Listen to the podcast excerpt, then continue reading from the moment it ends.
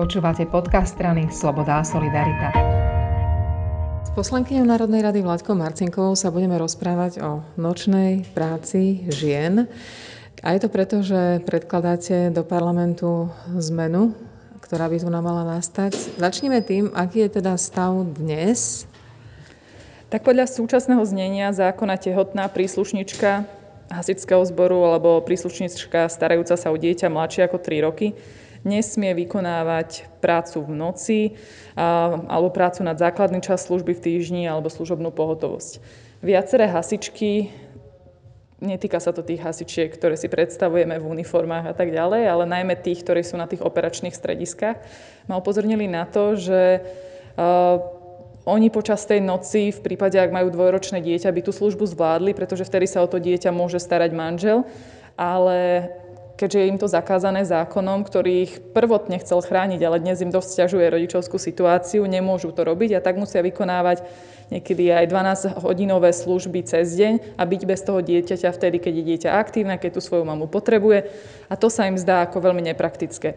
Policajtky obdobné obmedzenie majú do jedného roka veku dieťaťa, vlastne dovtedy sú chránené zákonom a od toho jedného roka môžu vykonávať aj nočné služby tak práve na základe tohto podnetu som požiadala ministerstvo vnútra o spoluprácu, aby sme túto zmenu nastavili obdobne ako pri policajtkách, aby aj hasičky mohli v prípade, že majú dieťa, ktoré je staršie ako jeden rok, vykonávať nočnú službu, ale ochránili sme ich tým, že to podmienujeme ich súhlasom.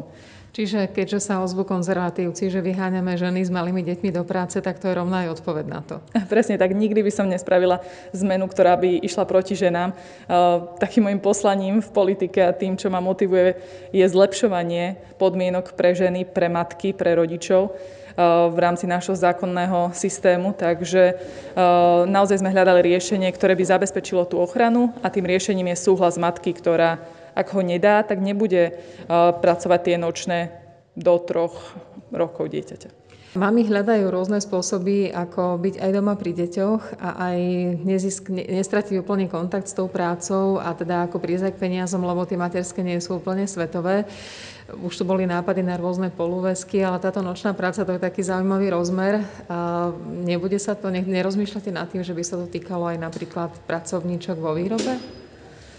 Nezamýšľali sme sa zatiaľ nad tým. Musím sa pozrieť, aká je tam zákonná úprava. Hasičky upravuje špeciálny zákon, čiže tam sa často aj opomínajú zmeny, ktoré príjmame v materskej alebo v iných dávkach pre ženy bez uniformiem na práve ženy v uniformách, ktorých práva, aj tieto sociálne práva sú upravené iným zákonom.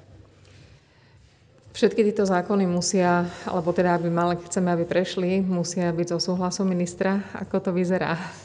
Musím povedať, že spolupráca s ministerstvom vnútra je z mojej osobnej skúsenosti veľmi dobrá. A je to jedno z tých ministerstiev, ktoré naozaj má ochotu zlepšovať ten legislatívny rámec pre svojich zamestnancov a z toho sa len teším naozaj. Čiže je dosť možné, že táto zmena prejde už teraz vo februári? Uh, dúfam, že áno. Ďakujem veľmi pekne. Všetko dobré, vďaka.